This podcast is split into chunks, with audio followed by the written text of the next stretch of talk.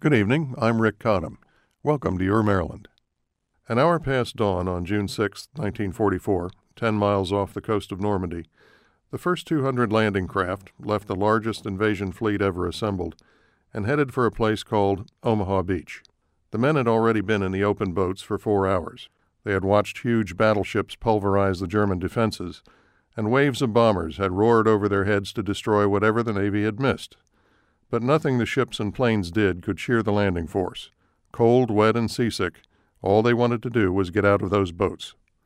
They'd never seen a battle before, but their officers told them that the landing would be unopposed. That was untrue.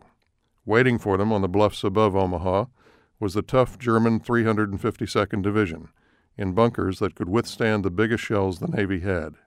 And most of those shells had missed. Heavy clouds had also forced the bombers to drop their loads far inland. At low tide, 525 that morning, the Gold Sand Beach was between 4 and 500 meters wide. Landmines numbered in the hundreds of thousands. As the barrage lifted, the German gunners went to battle stations. Their machine guns, mortars, and artillery were aimed out to sea and up and down the beach. The Americans would be in their sights a long time before they reached the bluffs and under a terrible crossfire. Meticulous and efficient, the Germans had charts in the gun positions showing beach landmarks and the range to each. A Navy beachmaster, whose job was to mark a path through the obstacles for the landing craft, was in the first boat to hit the beach that awful morning. He later remembered looking up at the Germans in plain sight on the bluff above and wondering why they didn't shoot him. He did not know that across the bluffs, telephones were at that moment chattering with the order, Wait until the Americans reach the waterline. Moments later, the first wave of little wooden Higgins boats roared in among the obstacles and dropped their ramps. Above them, the enemy squinted into their gun sights, and the battle for Omaha Beach began. It's not like in Hollywood, one veteran bitterly recalled. The actors jump into the water, and in three seconds they're charging up the beach. Well, it isn't like that.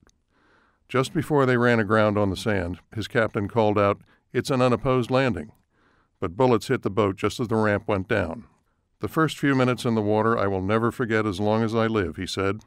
There were machine guns, rifle fire, mortar fire, 88s, and God knows what else and it felt as though every German was aiming at me. Landing craft began to stack up behind one another. Men carrying 80 pounds of equipment jumped off into deeper water. Sometimes it took half an hour to wade ashore. The only cover was hundreds of yards away, and that cover, a low ridge of smooth stones called the shingle, was a trap under the eyes of waiting German mortar crews. It's almost a miracle that anyone got off Omaha Beach alive. Everything that could go wrong did.